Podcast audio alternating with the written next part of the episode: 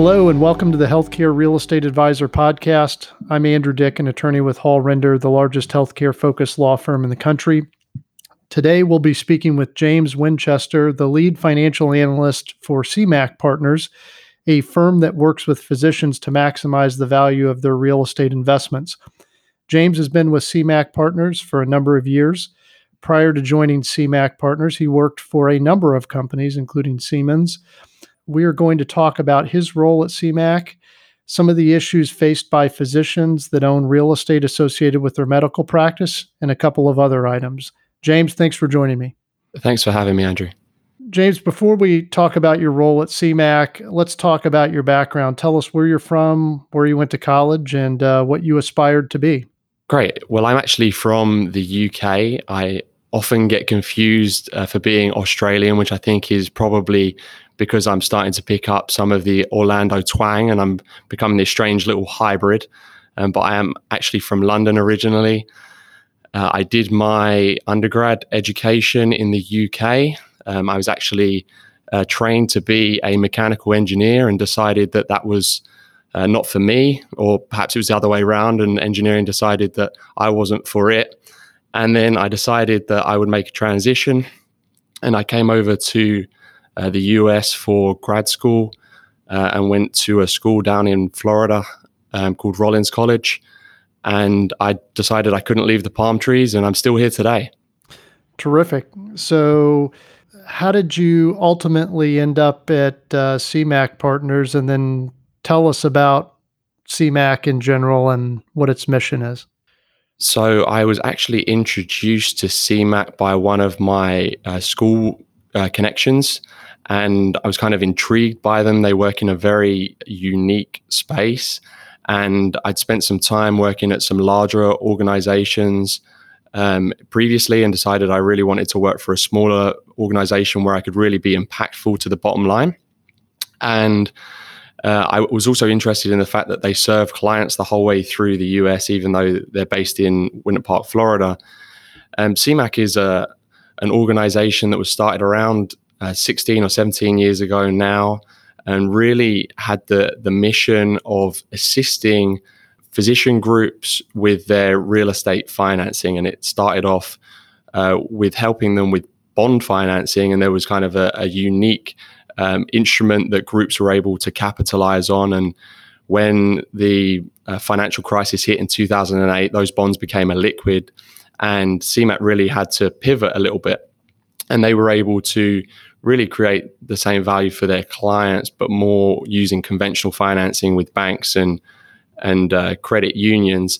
I think the the business has become even more interesting for me, and one of the reasons why I was attracted to it uh, in recent years because it's changed and it's evolved ever so slightly. Where we realize that that physician groups, um, a lot of them are struggling with the same issues across the country.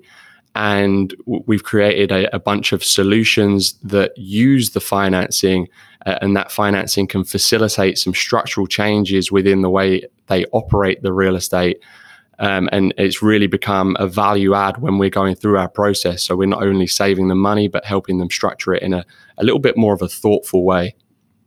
I like it. Uh, very narrow niche, and which which tells me that you and your colleagues can can probably serve the physician clients very well because you're seeing some of the same issues over and over.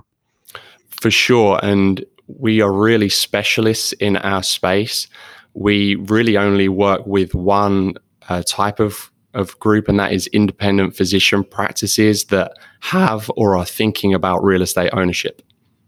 Okay, got it. So, as a financial analyst, tell us what you're doing on a day to day basis for some of these physician groups. So, so my role has really evolved into being quite client facing. I have the the opportunity to travel around the country when it's safe to do so. It's been a little bit prohibited recently, and I really uh, see myself as uh, somebody that that really tries to find out the objectives of the practice and the real estate. What what are they trying to achieve, and what issues may they be encountering at the moment? And kind of as a byproduct, we assist those groups with the real estate financing and save them save them money in doing so. Um, but really, the primary driver, a lot of the conversations that I have with groups are uh, the the issues that are inherent with the way that they've been set up historically. So, for example, the docs may have set up a partnership or a limited liability company. And um, most practices evolve over time. Physicians are buying in and out. And sometimes the way it may have been set up initially um, may not have been optimized for really what they're trying to accomplish today. Is that in a nutshell what you're working through with the docs absolutely with owner occupied medical real estate, it's a little bit different from a traditional real estate investment. And there are some ways in which groups can really capitalize on their returns and reduce their risks uh, simply by the way that they structure their real estate.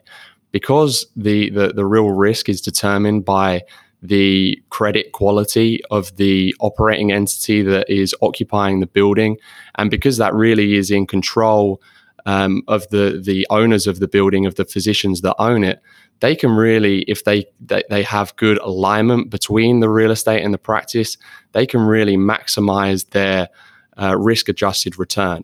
And really, a, a lot of the conversations that we have is helping groups that have gone and entered into good real estate investments at the time, but those real estate investments have really strayed from the objectives of the practice. And suddenly they become a little bit more risky, and the returns are not necessarily as good as what they could be if they looked at it from a holistic lens. So let's just back up before we do a deep dive into how some of these partnerships and LLCs are, are set up.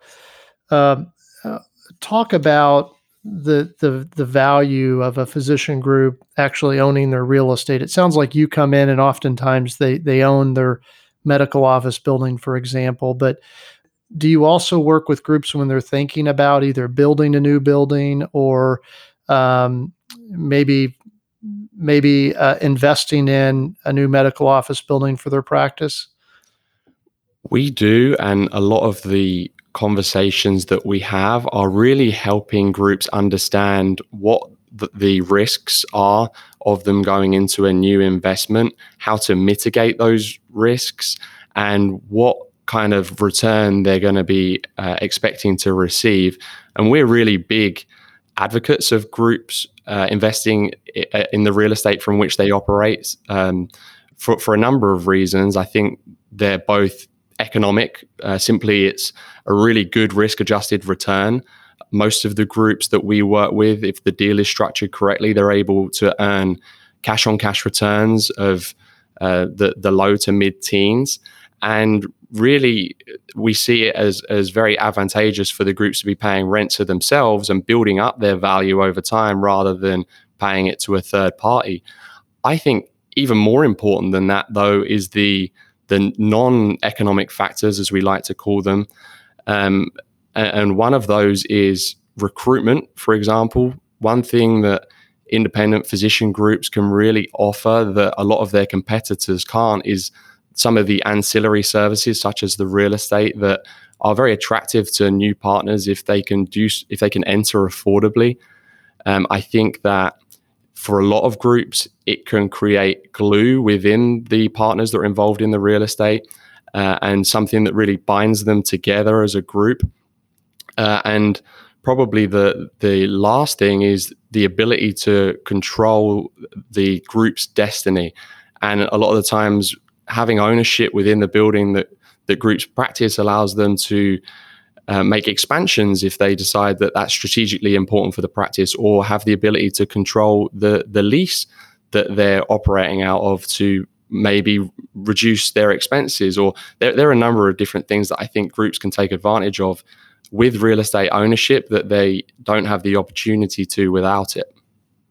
I think you hit on the two points that I've seen over my career which is really uh, um, you mentioned the glue that can keep a group together, which I think is right, uh, and and also the recruitment benefits of bringing in younger or, or newer physicians, I should say, into the practice, and it's it's a nice um, bonus for those docs to be able to buy into the real estate as well. That's something that many of the health systems can't offer when you're competing for newer physicians because the health systems typically don't allow physicians to invest in uh, real estate opportunities that the health system's undertaking. So I think you're exactly right. It can be also a, a powerful wealth building tool for the physicians. Um, so when we talk about setting up a, a real estate company or a partnership, um, what what are the things you and your colleagues think about, James, when when kind of putting the deal together? If you could start from scratch, we think that uh, f- firstly, probably the, the, as I mentioned before, the alignment of the ownership of and the of the practice and the real estate entity can be really important. We work with a lot of groups that when they first go into exploring whether they're going to invest in their real estate real estate, they may have 50% of the physicians interested in participating. We we think that that uh, is is not necessarily desirable, and if we can increase that number, and you may be in a situation where you can't get everybody involved, but if you can get a solid amount of the the practice involved in the real estate, it can be it can reduce some of the problems that are inherent along the way. There are often conflicts of interest as you see the uh, the diversion of those two ownership groups because it is an economic asset and uh, oftentimes it can be contentious if uh, rents are uh, set at certain levels or, or leases are negotiated in certain ways that uh, are going to impact individuals within the group disproportionately because of that disparate ownership. So I'd say first and foremost, we're re- really looking to try and create that alignment. I think a lot of that becomes uh, really a- an education process, and if the if the transaction is put through uh, and structured in the correct way, a lot of the times it can be re- very desirable, and that's not necessarily understood from the onset. So if we can really explain that, make it transparent, I think most of the groups that we work with feel pretty comfortable that they can get uh, the vast majority of, of physicians on board. I think alongside that, especially for new new groups that are, are new to real estate, they may not be aware of some of the issues that come along the way of having a dyna- dynamic ownership group, which is very different from what we see from a traditional real estate investment where you have new partners coming in and you need to be able to buy existing partners out. So we really look for structures and help groups through structures that make sense and are sustainable for as long as possible. You hit on some really important points. Uh, the conflicts of interest that can exist is a big one. Uh, you're exactly right that if if uh, only a handful of the physicians in the practice invest in the real estate company, there can be a number of conflicts when you go to negotiate the lease terms and and negotiate renewals or talk about the future of the practice. So um, I think you're exactly right that alignment is huge, and to the extent that you could get all of the uh, physician partners in the practice to also invest in the real estate. I think that that would make um, the transaction much much easier and uh, eliminate a number of conflicts. Uh, so one of the issues you and I have talked about before is is the the buy-in and buyout process for a number of these practice groups and especially if it's if it's a real estate partnership or company that's been around for a number of years and um, you know, buying in can be very expensive for a newer physician that maybe doesn't have uh, the the capital to buy in or or access to capital. Talk about that process, the buy in and buy out, and and some of the things you think about to to make sure it can work. Because if you're going to offer a new physician, for example, an opportunity to buy in, it's got to be uh, set up in a way that that it's it's truly an opportunity where that physician can um, uh, afford to buy in and and and maybe talk about that just a little bit, James. You're absolutely right, and it generally occurs as the real estate investment matures. Most groups will look at kind of an 80% loan to value structure or thereabouts, maybe a little bit higher in some cases. And it therefore means that at the inception of a project, the partners are collectively having to come up with around 20% of the equity, maybe 15% of the equity, um, based off of the financing that they're able to achieve. And what we see is as the real estate matures and that debt is paid down, and most of the time we're looking at buildings that are appreciating depending on the market that they're in, there becomes a widening um, uh, uh, movement and a delta between the assets and liabilities that's increasing to the point where, as you mentioned, it can become not achievable for new partners to be able to buy in based off of the traditional way with which these buildings uh, are valued.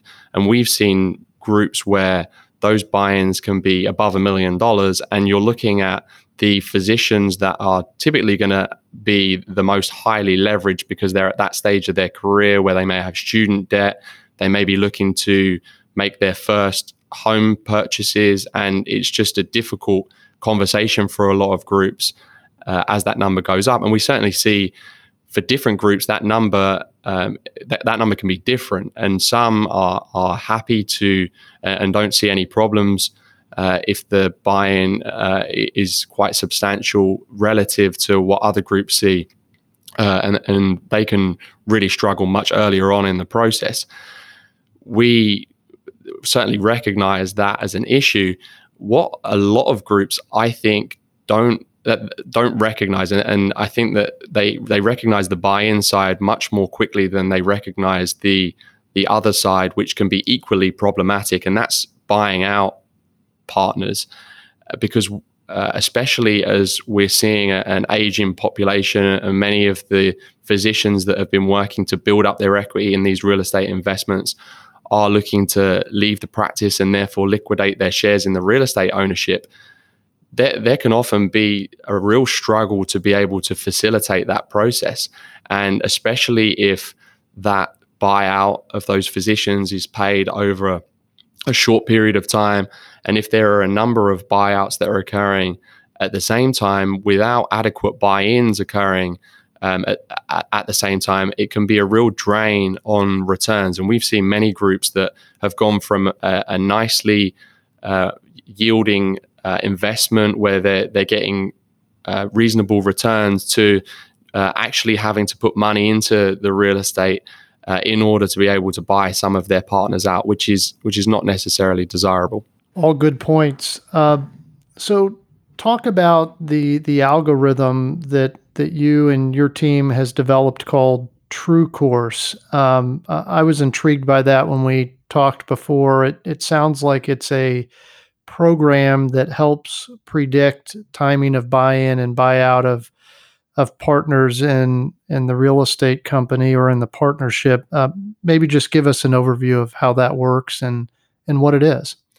For sure, and really the the genesis of True Course came from really witnessing what most groups do when they start a new real estate entity or even groups with an existing real estate entity will manufacture an operating agreement and and they will put a certain buy-in and buy-out parameter in there and they will decide to value their building. And they have these sequence of events that occur uh, for them to get to each of these. And the reality uh, of the situation is typically for the first three or four years they can get through and be relatively unscathed and these buy-ins and buyouts and the structure that they have in place works. And at some point in time, they reach a roadblock and uh, one of two things happens. New partners are, are really turned off by the fact that they're having to come up with this large sum of capital in order to be buying into the real estate entity, or the group's really struggling to get partners to be able to buy out. And really, they go through the same process again, where they they will go and look at the operating agreement and adjust it in in the best way that they can. And sometimes they they do groups do a great job in doing that. But we really wanted to look at a process that actually uh, looks at the probability of issues occurring and for for groups dependent on the structure that they have in place um, when the these issues are likely to occur based off of the, the probability of buy-ins and buyouts occurring, and what will be the severity of the issue um, of these problems occurring. And, and typically, we see groups that have a large real estate value relative to each physician are going to be the ones that are really prone to this because they're going to see a bigger buildup of equity more quickly. And there are some ways, there are some methods that we found by by using this this program that can really help groups mitigate uh, these issues and uh, make them occur less frequently. And I really don't think it's an issue that you're going to completely avoid. But as long as groups understand the different risks that they have and when those risks are, are, likely to occur, they can really apply some sound financial planning to be able to deal with them and be ready to deal with them when they do occur. So, James, what what are a couple of the factors that that you look at when you're inputting the data into that program? Age of some of the owners, uh, you know, value of the building, or give me a sense of some of the factors you're looking at. So yeah, age of the the owners is very important. We we try and put as much information in as possible. I think there's something along the lines of 37 different variables that we try and model for. Um, the the pace with which the debt is repaid can often be an important one because that can create a trigger event um, a little bit earlier. We also try and identify what market the group is in, and what that really tells us is what what are the chances of new physician partners um, joining that market. If the, if you're in a growing uh, geographic area, then I think it's a little bit easier from the recruiting side, and that generally tends to mitigate some of the issues that you're going to see on the real estate buy-in and buyout side because you've got more partners coming in than you perhaps do on the way out. For stagnant um, or more stagnant markets, it can be more of an issue because you may be on the other end of the scale where your the size of your practice may be reducing ever so slightly and suddenly you're trying to fund buyouts when there's no capital coming into the entity. Interesting. I, I, I it sounds like it's a, a very um, novel approach to um, uh, an issue that comes up quite a bit in in real estate holding companies involving physicians. So um, one item we we off we we've alluded to already is it can be challenging for newer physicians to buy in. Uh, you talked about you know how much I think roughly capital a, a physician may need to bring to the table, whether that's you know twenty percent of of the value of the buy-in. Uh, talk about maybe some strategies that younger physicians should think about when they're trying to buy into a real estate partnership or company and um, sometimes it's easy for them to get loans from a bank to buy in sometimes it's not what, what are your tips you would give to a younger physician looking at an opportunity like to buy into their real estate so, um, entity so so sometimes i think younger physicians will become turned off by the the value of the buy-in without understanding the the true investment of that buy-in. If I if I enter in with with a, a five hundred thousand dollars, for example, that that is really there to provide me a return on investment, which I think needs to be explained first and foremost. Even even that being said, I think it's important for those younger physicians to continue having conversations with the, the leadership to see whether the there is a structure that really suits uh, that particular group. And we see a few different models that that groups use, and I certainly don't think it's a one size fits all.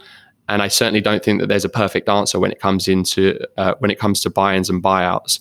But there are certainly different methodologies that groups use that can be uh, desirable in certain circumstances.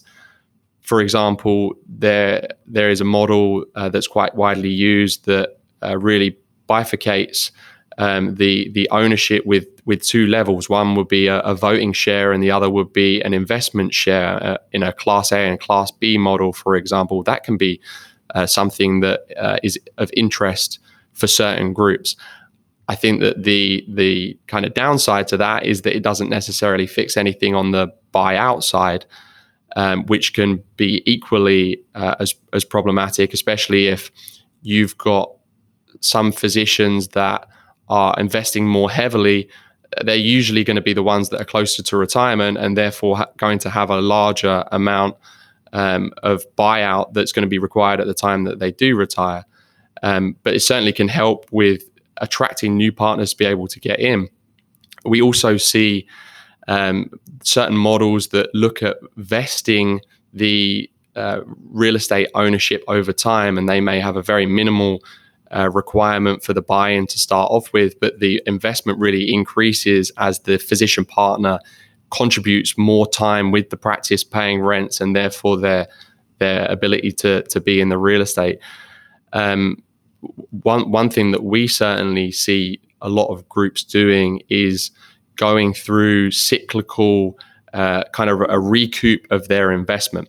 And one thing that I think a lot of the time is missed when we're looking at these real estate investments is although the the the real estate investment may have been 80% loan to value at the time that it started, when a new physician is buying in, their return on investment is going to likely be reduced as that time goes on because they're having to put more capital in for a very similar uh, distribution that they would they would be receiving. So a lot of the times we like to say to groups, well, if you if you have new partners that are coming in and they were investing in this uh, building today and you weren't occupying that this building at the moment, would they come up with 50% of the value of the building to, to put into it? And the answer usually is, is no. They would probably use more of the bank's money in order to improve their returns and essentially risk less of their own money. So sometimes just framing in, in that narrative makes groups realize that they need to do something in order to assist these new partners so that they can make it achievable and they can make the uh, investment desirable. All good points. Let's uh let's switch gears. We when when you and i have spoken before we we talked about the fact that the healthcare real estate market is uh, r- really hot right now uh, a number of uh, investment groups and developers are out there pitching physicians to build new buildings and uh, the developers in some cases will want to own 100% of the uh, the ownership interest in the real estate. In some cases, these developers and investors will offer uh, the physicians the right to buy in. Uh, I, have seen a lot of different opportunities being pitched right now. Uh, sometimes the physicians feel like they need to give uh, the developers an ownership stake in the project. maybe you could give us an overview of um, some of the pros and cons of um, whether or not physicians that partner with the developer? Maybe what should they consider, in other words? And uh, Andrew, I think this is a great question, and we see it a lot with independent physician groups. And I think one of the important things to address to start off with is that there is a there is often a difference between development and investment within a, a medical office building, and they're often conflated um, when groups go out and they decide that they want to be involved in new construction. And I think that there are certainly times where it can be beneficial to provide um, developers a, a, piece of the pie, um, but it should be looked upon as a really a, a, separate issue from going out and, and the, the, developer developing the building and more as an equity partner that's going to provide something throughout the life of the lease when you're in the building.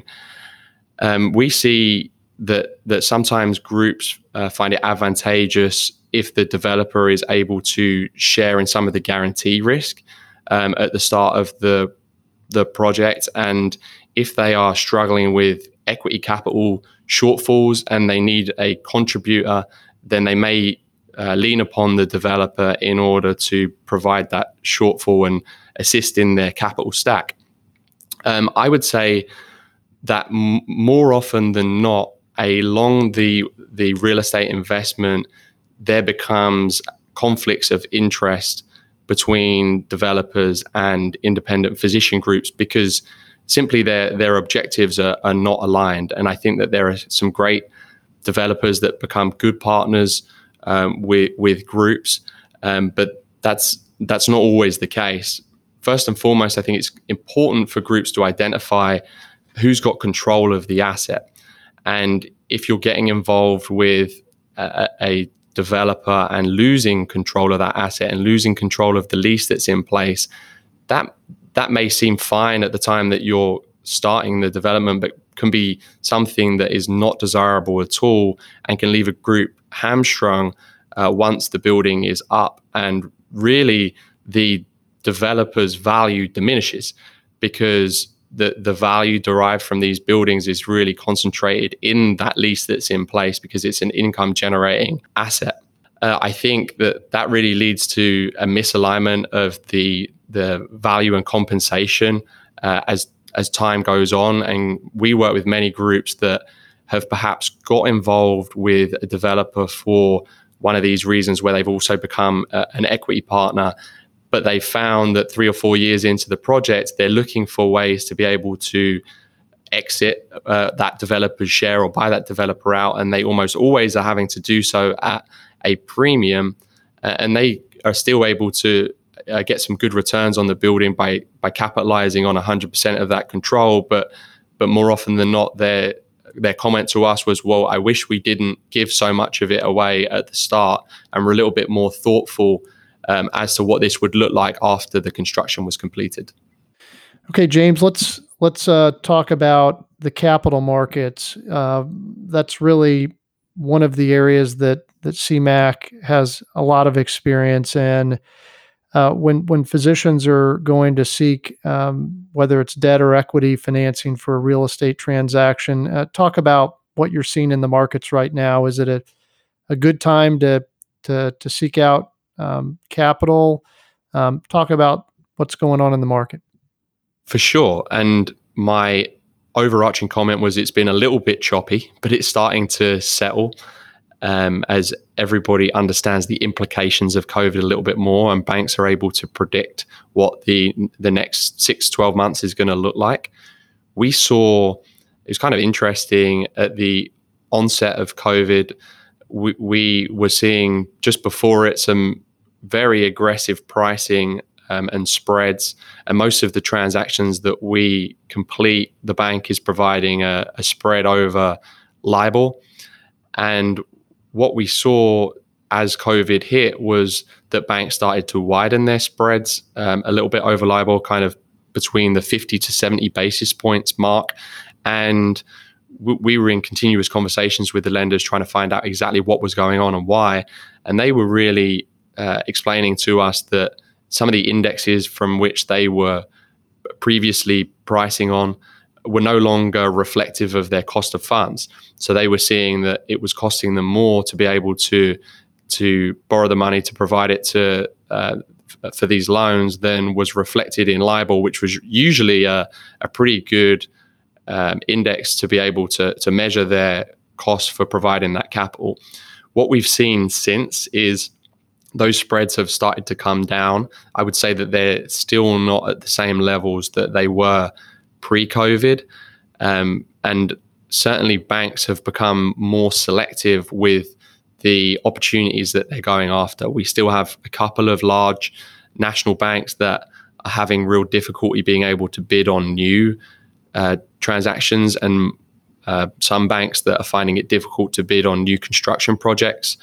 Um, in general, I'd say that we're seeing most coming back to some level of normality, and because uh, there's there's been so much in- intervention with the Fed and rates are so low right now, even though the spreads are a little bit wider than what we saw before COVID, there is still some great opportunities to really capitalize on low fixed interest rates because the underlying market and the indexes from which these loans are priced upon are, are really low and therefore uh, there's really aggressive rates available.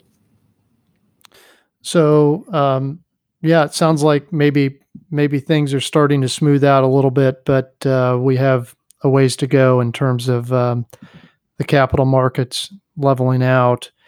Uh, where do you think the healthcare real estate industry is going in the future? Uh, do you think uh, um, we're going to continue to see growth and opportunities? It it surely seems like it, but but would welcome your thoughts. I think that it has again proved its resilience, and certainly if you look at look at it and compare it against other real estate assets like retail and hospitality, it certainly uh, stood well above those in terms of its performance over the last few months. I think that is really going to be based on the underlying performance of the healthcare industry in general, which most people, I think, expect to remain uh, pretty strong. And certainly, in terms of values um, of, of these assets, we're seeing uh, actually capital move towards the space, which almost uh, uh is counterintuitive considering that real estate in general uh, has not been as competitive over the last few months, but because certain investors and real estate investment trusts are moving away from what are deemed to be more risky uh, investments and moving that capital into uh, towards the healthcare space, which is deemed as more of a safe haven. We've seen um, on the buyer and broker side some really aggressive proposals come out in recent weeks. Good to hear. Uh, where do you see the most opportunities for physicians interested in investing in real estate. It, I know that at CMAC you're focused on physicians often investing in uh, the real estate associated with their practice.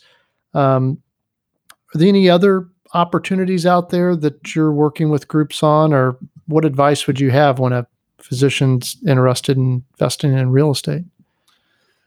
We see uh, a lot of specialty um, specialty groups that can create real estate investments that uh, really complement the underlying practice. And I think those are the ones that we like to uh, recommend for for groups. If it's something where they may be able to, if they're an orthopedic group and they're able to invest in physical therapy on site, for example, that can be something that's really advantageous. Uh, when uh, when, when physicians an investment strays into the uh, into other areas where there is a different uh, risk uh, profile for, for the investment. I think it really comes down to understanding the balance between risk and returns. And you can often get into desirable real estate investments that are going to yield a high return, maybe as high as the the uh, medical real estate that um, you're, you're investing in with the practice, but it's not likely to carry the the same level of risk, and that's an important thing to for for physicians investing to be aware of. I think that's a good point because when uh, your practice is the tenant, and uh, so long as you're practicing within the space, um, the risk pro profile should be quite a bit lower for your the real estate that uh, your practice is using. So, um, good advice. James, what would you tell someone who's trying to get into the healthcare real estate business? What what advice would you have for someone who's new new to the industry, and how can they they learn more and grow in the industry? Uh, I would say, especially for uh, independent physician groups, there's a great resource called the Congress of Physician Owned Medical Properties that was started a few years ago and really was uh, put into place because there are so many groups that that really don't have the opportunity opportunity to discuss with each other what works and what doesn't work when it comes to their real estate. Many of these groups are sitting with assets of 40, 50 million plus, and it be- can become extremely important for them to be structured in a way that increases their success in the long run. Um, so I would say that that is certainly one resource that I would tap into if I'm a new uh, physician partner and and and uh, an executive that's new in the space um, for sure. James, as we wrap up here, where can our audience learn more about you and CMAC Partners? Uh, I think probably the the best place is to visit our website, which is um, www.cmacpartners.com. Uh, we are pretty much always available um, to, to speak and answer questions that groups have, and we're happy to do so. And I, I really like to think of us as a group that uh, wants to help the industry become stronger, and we understand that uh, our, our, role uh, or, or, our, our success is not going to be anywhere near as good if the uh, industry doesn't succeed with us. So, if there are, is any opportunity for us to um, put groups in touch with uh, industry experts like like Hall Render and yourselves that really specialize in this space and can really offer um, some value, then I think that we we love doing that. Um, so be, we would be happy for anybody to reach out. Great. James, thanks for joining us today. I enjoyed the conversation. Thanks to our audience for listening to the podcast. On your Apple or Android device, please subscribe to the podcast and leave feedback for us. We also publish a newsletter called the Healthcare Real Estate Advisor. To be added to the list, please email me at adick at hallrender.com.